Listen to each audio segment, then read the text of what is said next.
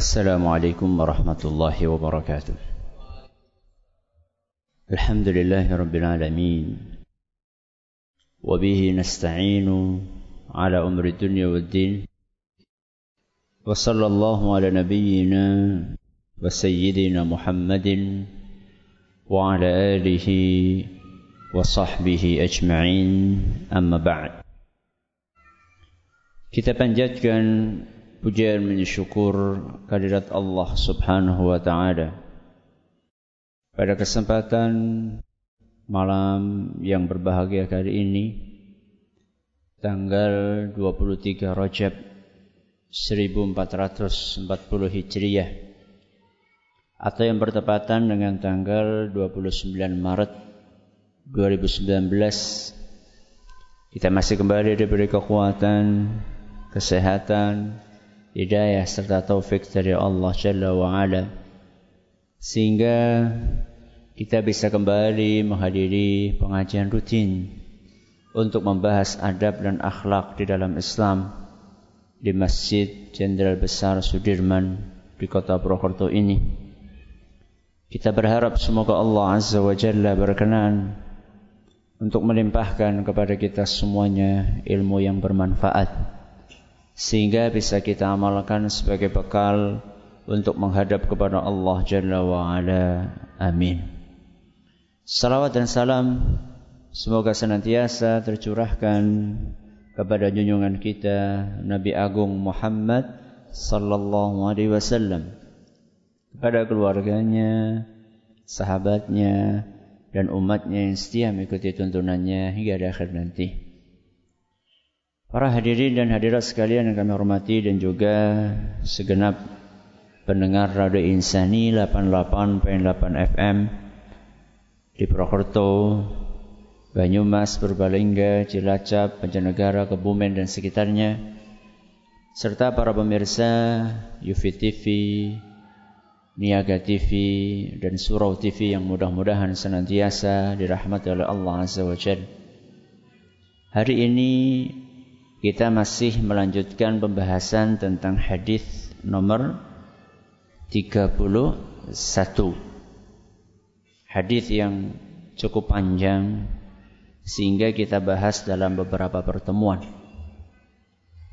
Kita akan baca terlebih dahulu redaksi lengkapnya.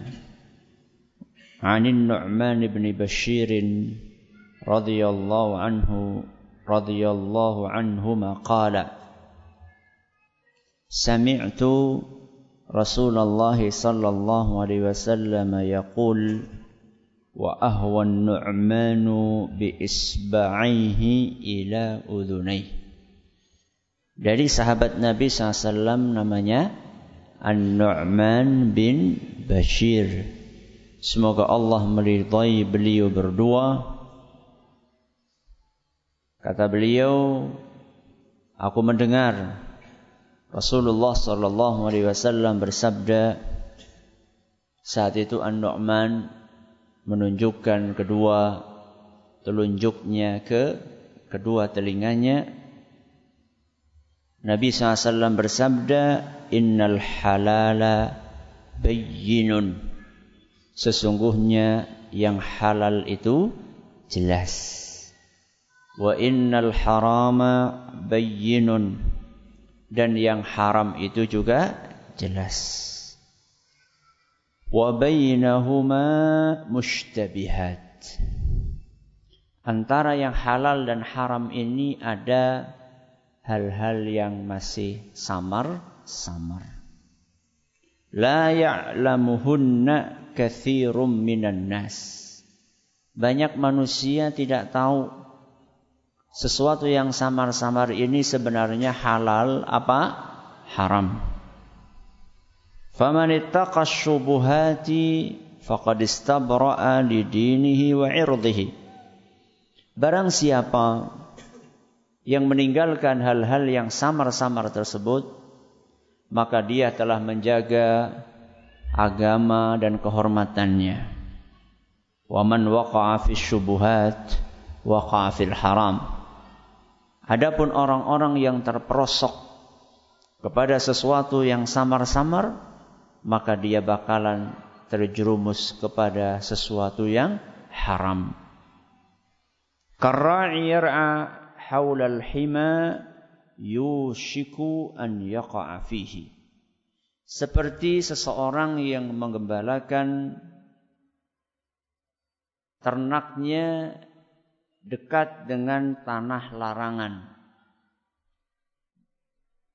Dipastikan tidak lama kemudian hewan ternaknya akan masuk ke tanah larangan tersebut. Ala wa inna likulli malikin hima ala wa inna himallahi maharimuh. Ketahuilah setiap raja rata-rata punya tanah larangan dan Allah pun juga punya larangan. Larangan Allah adalah hal-hal yang diharamkannya. Ini yang sudah kita bahas pada beberapa pertemuan yang lalu. Malam hari ini kita akan bahas kelanjutannya.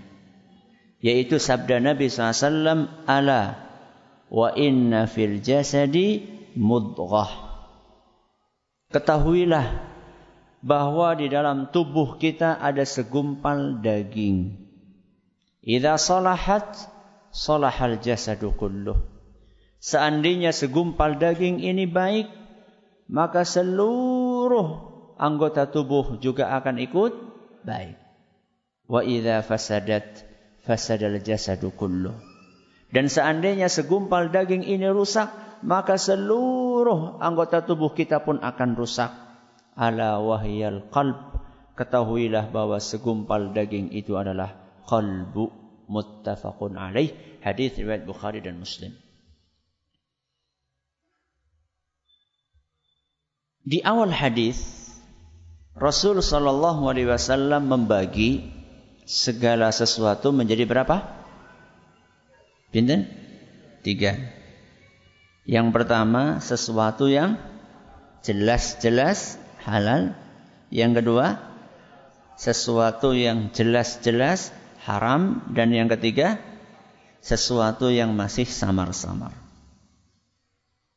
Setelah itu Nabi SAW menganjurkan kita kalau ketemu yang samar-samar supaya supaya ditinggalkan.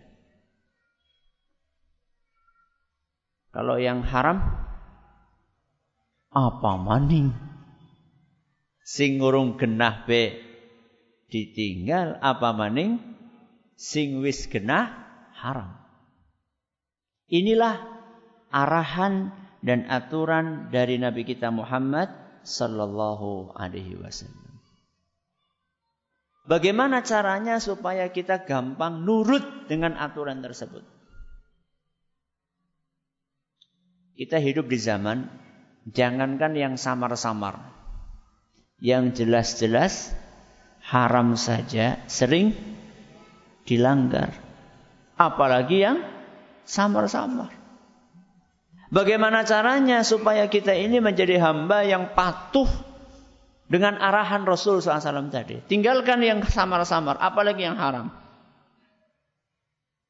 Bagaimana supaya kita bisa tunduk, bisa patuh. Itulah yang dijelaskan oleh Nabi SAW dalam hadis tentang kolbu. Semua itu berawal dari kolbu. Seandainya seorang hamba kolbunya baik, maka arahan apa pun yang diberikan oleh Nabi SAW akan dijalankan.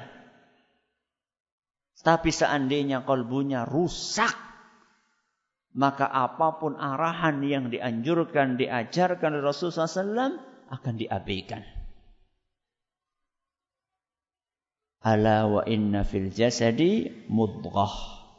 Ketahuilah di dalam hati kita ini ada segumpal daging. Lalu di akhir hadis Nabi SAW katakan segumpal daging itu adalah kolbu. Sebelum kita berpanjang lebar berbicara tentang betapa vitalnya anggota yang satu ini yaitu kolbu. Kita ingin jelaskan sebagaimana telah kita janjikan dahulu. Kolbu itu terjemahannya apa? Selama ini kolbu itu diterjemahkan hati. Apakah terjemahan itu betul atau tidak? Mari kita lihat kamus besar bahasa Indonesia. Apa arti hati dalam KBBI? Di sini dibawakan ada tujuh arti. Arti nomor satu yang paling utama, hati adalah organ badan yang berwarna kemerah-merahan di bagian kanan atas rongga perut. Nang di Sini. Ya. Ini kan rongga atas perut. Gunanya untuk mengambil sari-sari makanan di dalam darah dan menghasilkan empedu. Berarti hati itu artinya liver. Betul? Ya. Apakah betul kolbu itu adalah liver? Mari kita lihat ayat Al-Quran dan hadis Rasul SAW yang menerangkan tentang tempatnya kolbu. Tadi liver tempatnya di mana? Perut kanan atas di sini ya. Mari kita ayat kita baca ayat Al-Qur'an yang menceritakan tentang tempatnya hati. Tempatnya kolbu, kok tempatnya hati? Tempatnya kolbu. Yaitu dalam surat Al-Hajj ayat 46. Surat apa? Al-Hajj ayat 46. Surat Al-Hajj ayat 46 ini sedang berbicara tentang orang-orang yang tidak beriman. Indikatornya apa? Cirinya orang yang tidak beriman apa? Fa innaha la ta'mal absar. Yang orang-orang yang tidak beriman itu bukan matanya yang buta. Bukan matanya yang buta. Walakin ta'mal kulubu. Tapi yang buta itu adalah kolbu mereka. Di mana letaknya kolbu tersebut? Allati fis sudur. Kolbu itu adanya di dalam dada. Organ yang ada dalam dada apa? Jantung. Kalau seandainya kolbu itu liver, berarti tempatnya bukan di jantung. Di mana? Di perut kanan bagian atas. Itu ayat Al-Quran. Surat apa? Al-Hajj ayat 46. Hadis Rasul sallallahu alaihi wasallam yang diriwayatkan oleh Imam Muslim saat Nabi sallallahu alaihi wasallam bersabda at-taqwa hahuna takwa itu ada di sini di sini itu di mana maka Nabi sallallahu alaihi wasallam yushiru ila sadrihi. Nabi sallallahu alaihi wasallam menunjuk kepada dadanya. Salah marratin tiga kali. Takwa itu di sini. Menunjuk ke mana? Ke dada. Takwa itu di sini, takwa itu di sini. Apa yang ada di dalam dada? Jantung. Kalau seandainya yang dimaksud dengan kolbu adalah liver, maka Nabi nunjuknya ke mana? Ke perut. Takwa itu di sini, takwa itu di sini, takwa itu di sini. Ternyata Nabi tidak seperti itu. Nabi tunjukkan ke arah dada. Berarti jantung itu fungsinya bukan hanya sekedar memompa darah ke seluruh tubuh. Bukan. Itu salah satu fungsinya. Tapi fungsi jantung yang lainnya yang pokok juga adalah untuk berpikir, untuk merenung sebagaimana fungsinya kolbu. Maka perhatikan. Tadi ayat yang kita baca surat apa? Al-Hajj ayat 46. Itu saya baca tadi akhir ayatnya. Sekarang kita baca dari awal ayatnya. Afalam yasiru fil ard Kenapa para manusia mereka tidak berjalan di atas muka bumi? Maksudnya melakukan renungan, ya. mengambil pelajaran dari apa yang dilihat di muka bumi. Kenapa mereka tidak keluar berjalan di muka bumi ini? Fatakuna lahum kulubun yaqiluna biha. Agar mereka memiliki kolbu yang dengan kolbu itu mereka bisa berfikir. Berarti fungsinya kolbu adalah salah satunya berfikir. Yakilun akal. Berarti salah satu fungsi kolbu adalah untuk berfikir, untuk merenung, untuk bertadabur, untuk bertafakur. Au adhanun yasma'una biha sehingga mereka juga punya telinga yang dengannya mereka bisa mendengarkan dan mengambil manfaat dari apa yang dia dengarkan. Berarti lebih pasnya kolbu itu terjemahannya apa? Jantung. Tapi ya begitulah. Nek wis kadung umum ya. Ya dan angel juga. Ya, jangan engkau sakiti jantungku. Dan repot juga ya. ya. Tapi sebenarnya pas juga ya. Engkau adalah jantung hatiku. Ya. Digabungkan gitu ya. Ya wis pokoknya yang lebih aman memang kolbu. Yang lebih aman memang kolbu. Seandainya suatu saat saya uh, kelepasan ngomongnya hati, Ya, karena sudah terlalu biasa ngomong hati, ya tolong difahami hati yang saya ucapkan di sini maknanya bukan maknanya bukan liver. Tapi maknanya jan jantung. Makanya di KBBI nomor tadi kan arti nomor berapa? Nomor satu. Arti nomor tujuh. Eh, bukan. Arti nomor empat. Ya, nomor empat.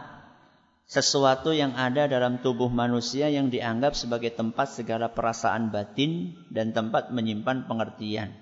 Ya. Ini arti nomor keempat. Ya, orang apa-apa lah. Nek artinya hati maksudnya nomor papat ya orang papa. Saya juga sampaikan ini supaya nanti dengan Wah wow, Ustaz itu konsisten. Jadi mau utuh hati. Iya hati yang maksud nomor empat tadi. Bukan nomor satu.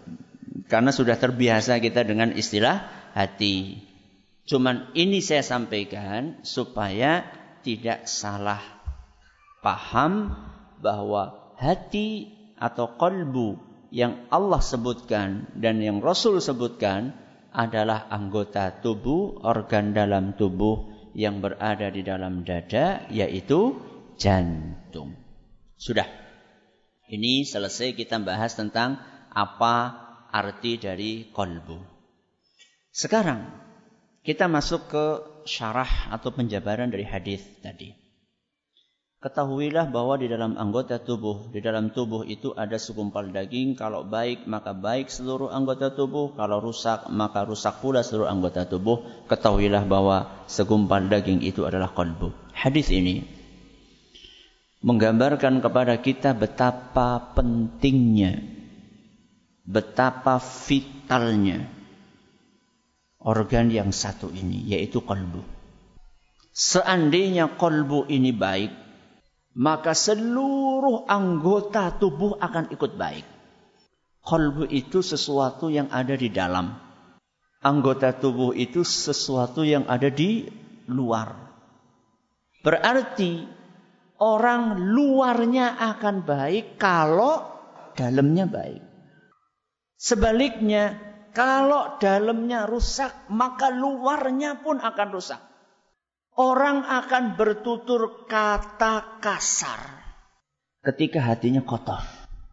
Dan orang akan bertutur kata lembut, halus kalau hatinya bersih.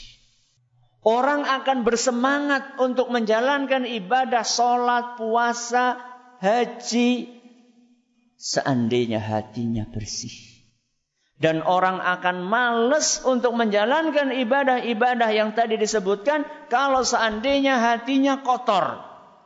Maka Nabi Shallallahu Alaihi Wasallam katakan, seandainya kolbu tersebut baik, maka seluruh luarnya akan baik. Wah, berarti kita harus perbaiki kolbu kita, Ustaz. Iya. Kolbu yang baik itu yang seperti apa, Ustaz? Mari kita dengarkan apa yang disampaikan oleh para ulama kita ketika mereka menjelaskan hati atau kolbu yang baik itu kata beliau di dalam kitab Jami'ul Ulumi wal Hikam yaitu hati yang dipenuhi dengan ma'rifatullah. Hati yang baik itulah hati yang kenal kepada Allah.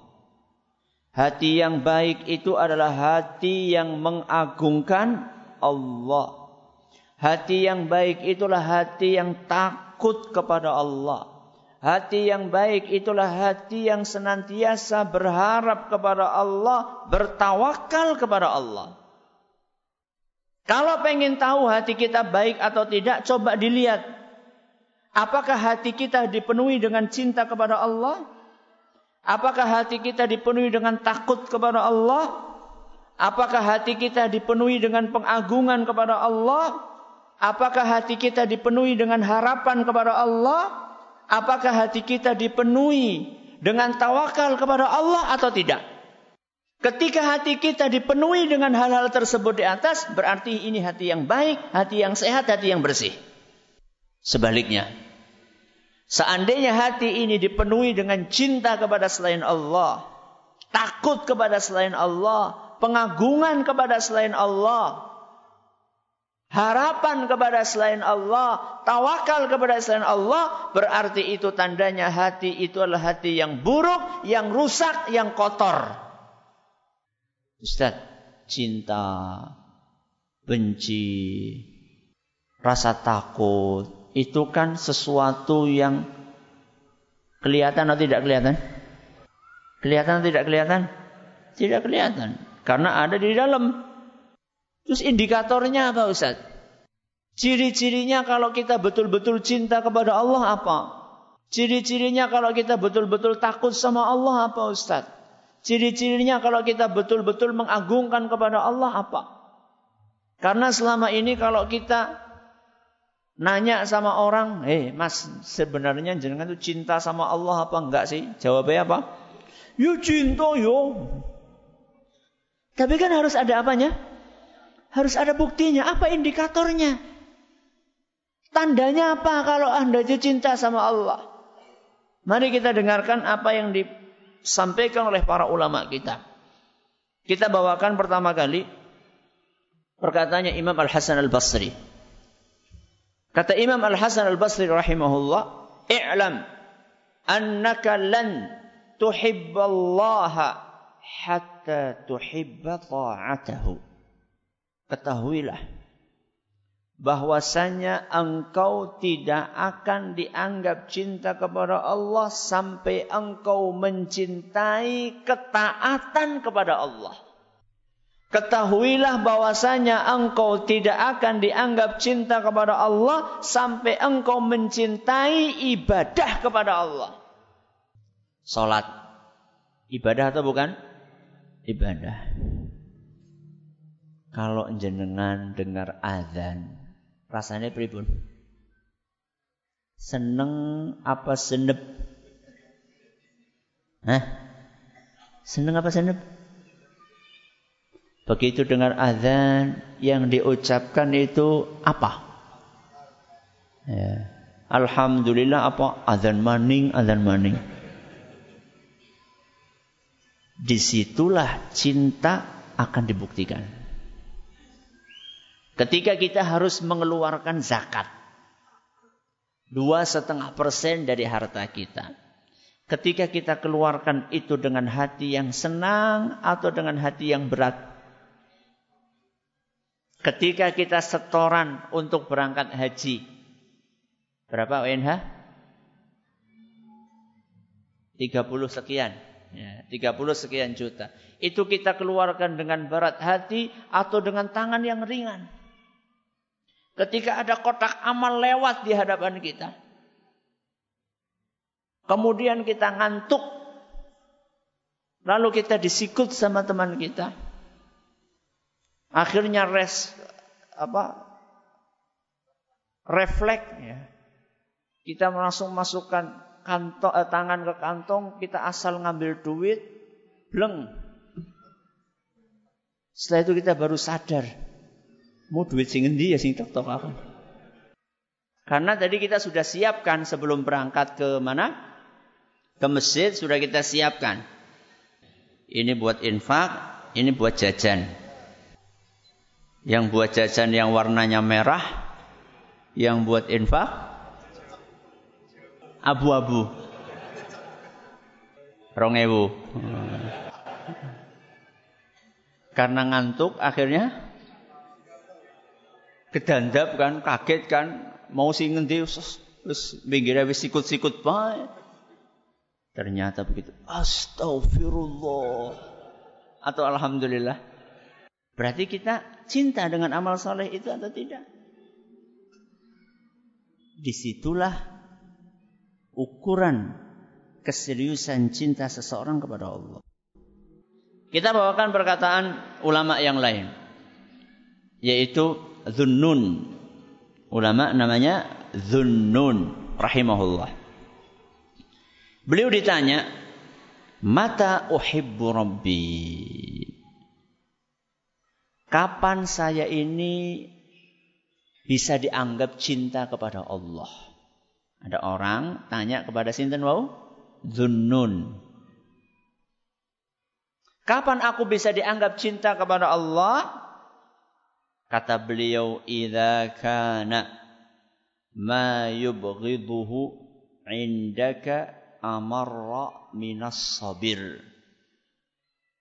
Engkau akan dianggap cinta kepada Allah manakala sesuatu yang dibenci oleh Allah engkau rasakan lebih pahit dibandingkan tanaman sobir. Sobir itu mungkin kalau di tempat kita yang dean ya, protowali, dean. Ya. Kapan engkau dianggap cinta kepada Allah manakala sesuatu yang dibenci oleh Allah engkau rasakan lebih pahit dibandingkan broto wali. Apa yang dibenci sama Allah? Dosa dan maksiat. Kapan kita dianggap sudah cinta kepada Allah? Ketika dosa dan maksiat rasanya lebih pahit dibandingkan broto wali. Ketika seorang harus makan atau minum broto wali, apakah dia saat minum menikmati atau tersiksa? Hah?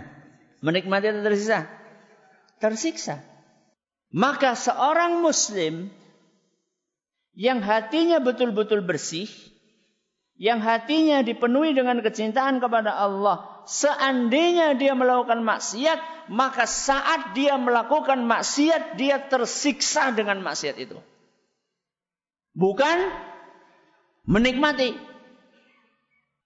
Ketika ada cewek cakep lewat. Dan itu bukan istri kita. Kemudian kita lihat. Dinikmati atau tersiksa? Hah? Menikmati atau tersiksa? Tersiksa Ustadz yang dilihati. Tapi yang lihat itu loh, menikmati atau tersiksa dengan itu. Kalau kita masih menikmati, berarti itu tandanya hati kita belum dipenuhi dengan cinta kepada Allah. Bukan berarti seorang muslim itu nggak pernah berbuat dosa. Pernah mereka. Akan tetapi perbuatan dosa yang yang mereka lakukan membuat kolbu dia tersiksa. Karena dia tahu persis bahwa itu dibenci oleh Allah Subhanahu wa taala. Ketika seorang bersinggungan dengan riba, maka dia tersiksa dengan dosa tersebut. Ketika dia mendengar di hadapan dia ada orang ghibah. Apa ghibah? Menggunjing orang lain, maka dia tersiksa dengan gunjingan tersebut. Dia tidak betah untuk duduk di situ.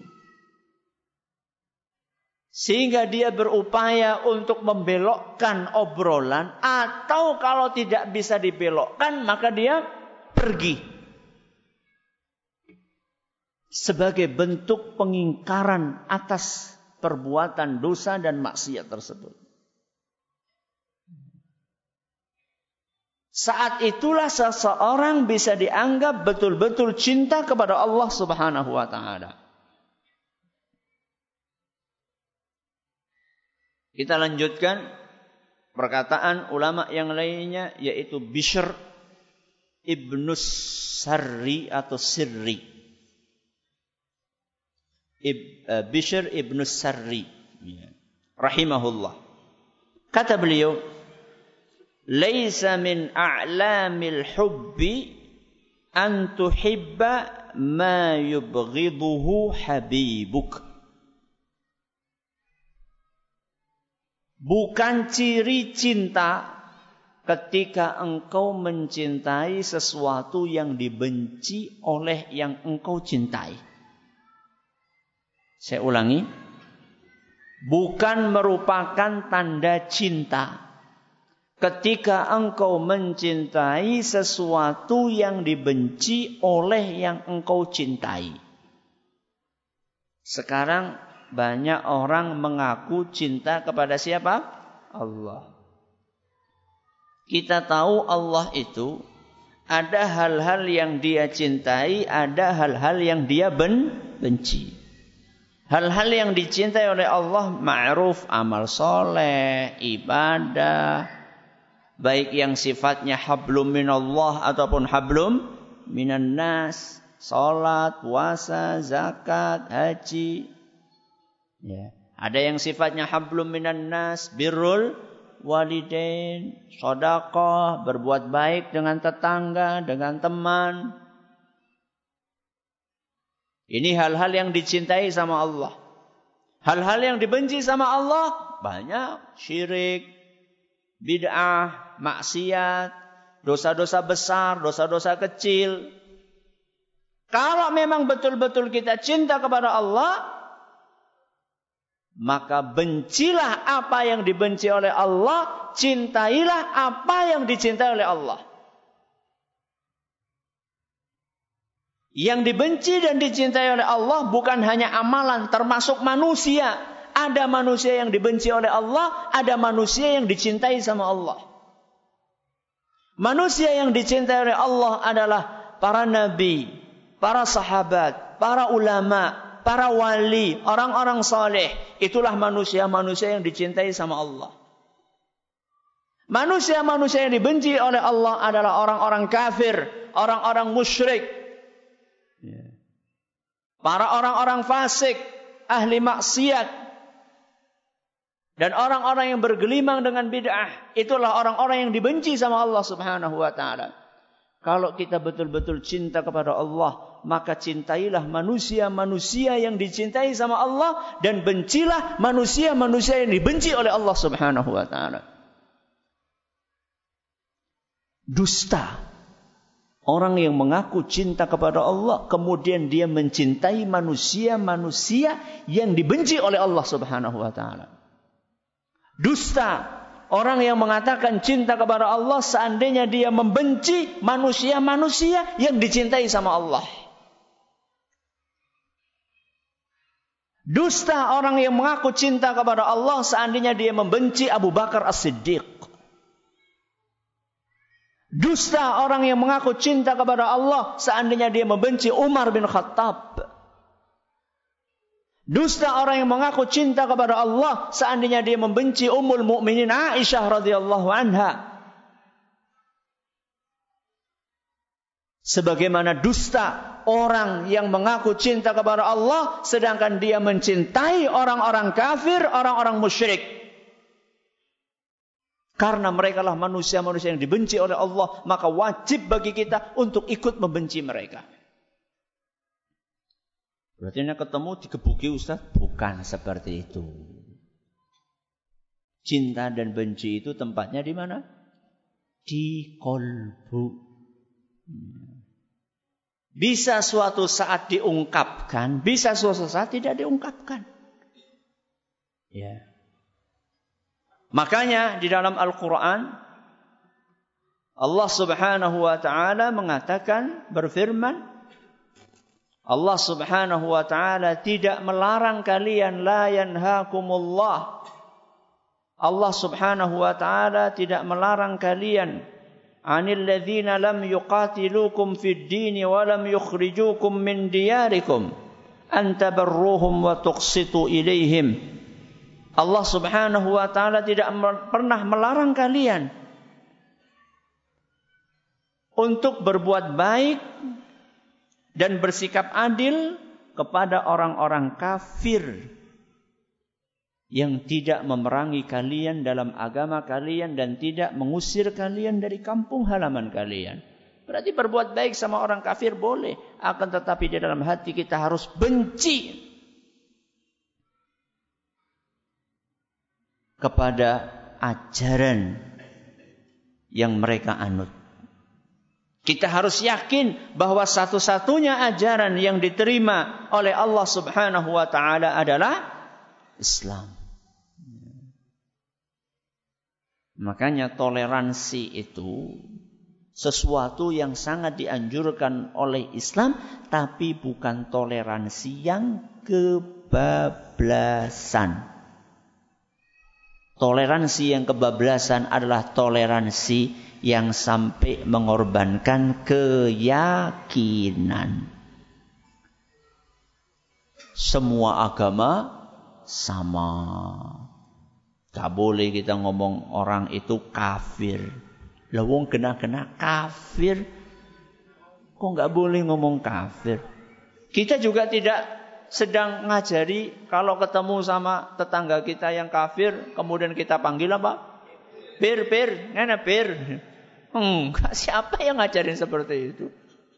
Kita ketemu sama dia juga tetap Pak, Bu, Mas. Gak ada yang ngajarin seperti itu. Jadi nggak perlu kita ganti istilah kafir. Itu sudah baku dalam Al-Quran. Ngapain diganti? Ini yang disampaikan oleh Imam Bishr Ibnu Sarri. Terakhir kita bawakan apa yang dibawakan oleh Imam Abu Ya'qub. Alhamdulillahirrahmanirrahim. Assalatu wassalamu ala nabiyina Muhammadin wa ala alihi washabihi ajma'in wa ba'd. Kita bawakan perkataan Imam Abu Ya'qub rahimahullah. Kata beliau, Kullu man idda'a mahabbatallahi azza wa jalla siapa pun yang mengaku cinta kepada Allah walam yuwafiqillah fi amrihi wa nahyihi lalu dia tidak mentaati Allah dalam perintah dan larangannya fada'wahu batil. Maka pengakuan dia itu dusta. Jadi kalau ada orang ngaku cinta kepada Allah tapi orang manut sama aturannya Allah Ngaku cinta sama Allah tapi ibadahnya tidak sesuai dengan yang diajarkan oleh Allah. Ngaku cinta kepada Allah tapi ibadahnya tidak sesuai dengan ajarkan Rasulullah SAW berarti pengakuan dia itu dusta. Ini yang disampaikan oleh Imam Abu Ya'qub rahimahullah. Dan insya Allah masih ada pembahasan ini belum selesai hadisnya. Jadi di hadapan saya itu masih ada Bagaimana caranya supaya kita hatinya jadi baik? Langkah-langkah taktisnya itu seperti apa? Terus perbaikan lahir dan batin itu mananya dulu? Lahirnya dulu apa batinnya dulu? Masih panjang pembahasannya, tapi kita cukupkan sampai di sini dulu karena waktunya sudah hampir habis. Eh, sebelum saya bawakan beberapa pertanyaan, sekedar mengingatkan besok Ahad Insya Allah kami akan ngisi di Masjid Bayangkara eh, hari Ahad pagi dengan tema mendidik anak mudah atau susah. Mudah atau susah? Yang kau nengkana jawabannya. Ya, insya Allah. Baik kita bawakan beberapa pertanyaan. Ustaz, apakah kita harus menggunakan hak pilih kita dalam pilpres bulan depan. Kemudian kriteria pemimpin suatu negara yang harus kita pegang itu apa saja? Boleh. Bukan harus.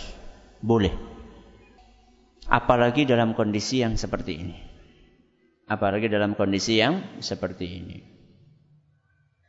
Para ulama berbeda pendapat mengenai nyoblos. Ya.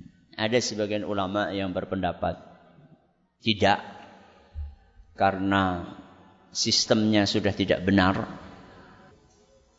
Sistem yang diimpor dari negeri barat yaitu sistem demokrasi dan pemilu. Sebagian ulama berpendapat nyoblos karena sering kali dalam suasana pil-pil tadi ya kan kita bukan ngomongin pil-pres saja kita juga ngomongin pil-gub kita juga ngomongin pil-bub kita juga ngomongin pileg sering kali dalam kasus-kasus seperti pil-pil tadi ada calon-calon yang tidak ramah dengan Islam dan kaum muslimin. Dan ada calon yang lebih ramah kepada Islam dan kaum muslimin. Ada calon-calon yang kemungkinan akan lebih bermanfaat buat perkembangan Islam dan kaum muslimin dan ada yang sebaliknya. Maka dari situlah sebagian ulama berpendapat agar kita kaum muslimin ikut menyumbangkan suara kita untuk meminimalisir kemungkinan kerusakan yang akan terjadi. Kemungkinan efek buruk yang akan terjadi. Dan pendapat yang kedua ini yang nampaknya lebih kuat dibandingkan pendapat yang pertama dengan tetap menghormati ulama yang berpendapat dengan pendapat yang pertama. Tapi pendapat yang kedua lebih realistis dengan kenyataan yang ada saat ini. Dan itu pula pendapat yang dianut yang dipilih oleh para ulama besar abad ini Syekh bin Baz rahimahullah Syekh bin Utsaimin rahimahullah dan Syekh Al-Albani rahimahullah. Tapi tidak perlu saling menjelek-jelekkan, tidak perlu saling menjatuhkan. Ya. Terus kriterianya bagaimana? Yang punya kompetensi. Yang punya kompetensi untuk menjadi pemimpin. Kalau orang tidak punya kompetensi dipilih jadi pemimpin, fantadhiris sa'ah, tunggu kiamat. Idza wusidal amru ila ghairi ahlihi fantadhiris sa'ah. Seandainya urusan itu diserahkan kepada yang bukan ahlinya, maka tunggu kiamat. Maksudnya, akan rusak, akan hancur. Itu maksudnya. Orang dikatakan kompeten bagaimana? Ya, yang paling pertama kompetensi keimanan. Ini orang yang ber, beriman. Bukan beriman casingnya saja. Kalau menjelang pemilu kabian keton islami. Karena suara terbesar yang diperebutkan adalah suara orang Islam. paling besar. Sehingga semuanya seakan-akan Islami. Ya. Pakaiannya, deket-deketnya. Tapi kan dilihat saja track recordnya. Ya. Orang ini benar-benar dengan dekat dengan Islam atau ingin memanfaatkan Islam dan kaum muslimin. Dari track recordnya itu sudah kelihatan. Ini mau menjadikan ulama betul-betul sebagai inspirasi atau menjadikan ulama sebagai orang yang bantu dorong mobil mogok. Setelah mobilnya maju, dadah.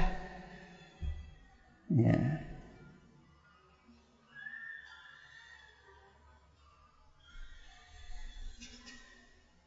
Ini betul-betul ingin menjadikan ajaran agama sebagai inspirasi dalam kebijakan-kebijakannya atau sekedar dompleng saja.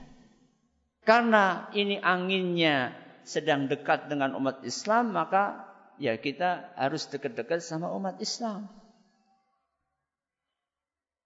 Antara yang jujur dengan yang tidak jujur bisa dilihat dari rapotnya dan sekarang jejak digital tidak bisa sulit dihapus. Apakah dari dulu betul-betul cinta kepada ajaran agama atau dahulunya ingin memisahkan agama dengan pemerintahan? Agama jangan dibawa-bawa dalam politik. Ini jejaknya nggak bisa dihapus. Ada. Ya. Ini kompetensi keimanan. Yang kedua, kompetensi keamanahan, kejujuran. Ya. Seorang pemimpin mutlak harus jujur, harus amanah. Gimana tahunya dia amanah? sedangkan dia belum memegang jabatan. Lagi-lagi dilihat dari track recordnya. Salah satu cara yang paling mudah adalah melihat janji-janji. Ya. Setiap orang kampanye rata-rata janji. Dan janjinya biasanya manis, jarang yang janjinya pahit itu jarang. Lagi-lagi jejak digital. Lihat janji-janji yang pernah disampaikan. Apakah ditepati atau tidak. Misal dari 50 janji. ya Yang ditepati berapa? Kalau seandainya yang tidak yang tidak ditepati tinggal satu, dua, tiga manusiawi. Tapi kalau yang tidak ditepati dari 50 itu patang puluh sanga, Bagaimana bisa kita katakan itu manusiawi? Ya.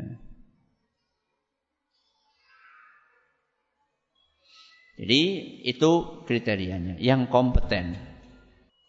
Terima kasih atas perhatiannya, menurut segala kurangannya kita tutup dengan menyebutkan subhanakallahumma wa bihamdika asyhadu an la ilaha illa anta astaghfiruka wa atubu ilaik. Assalamualaikum warahmatullahi wabarakatuh.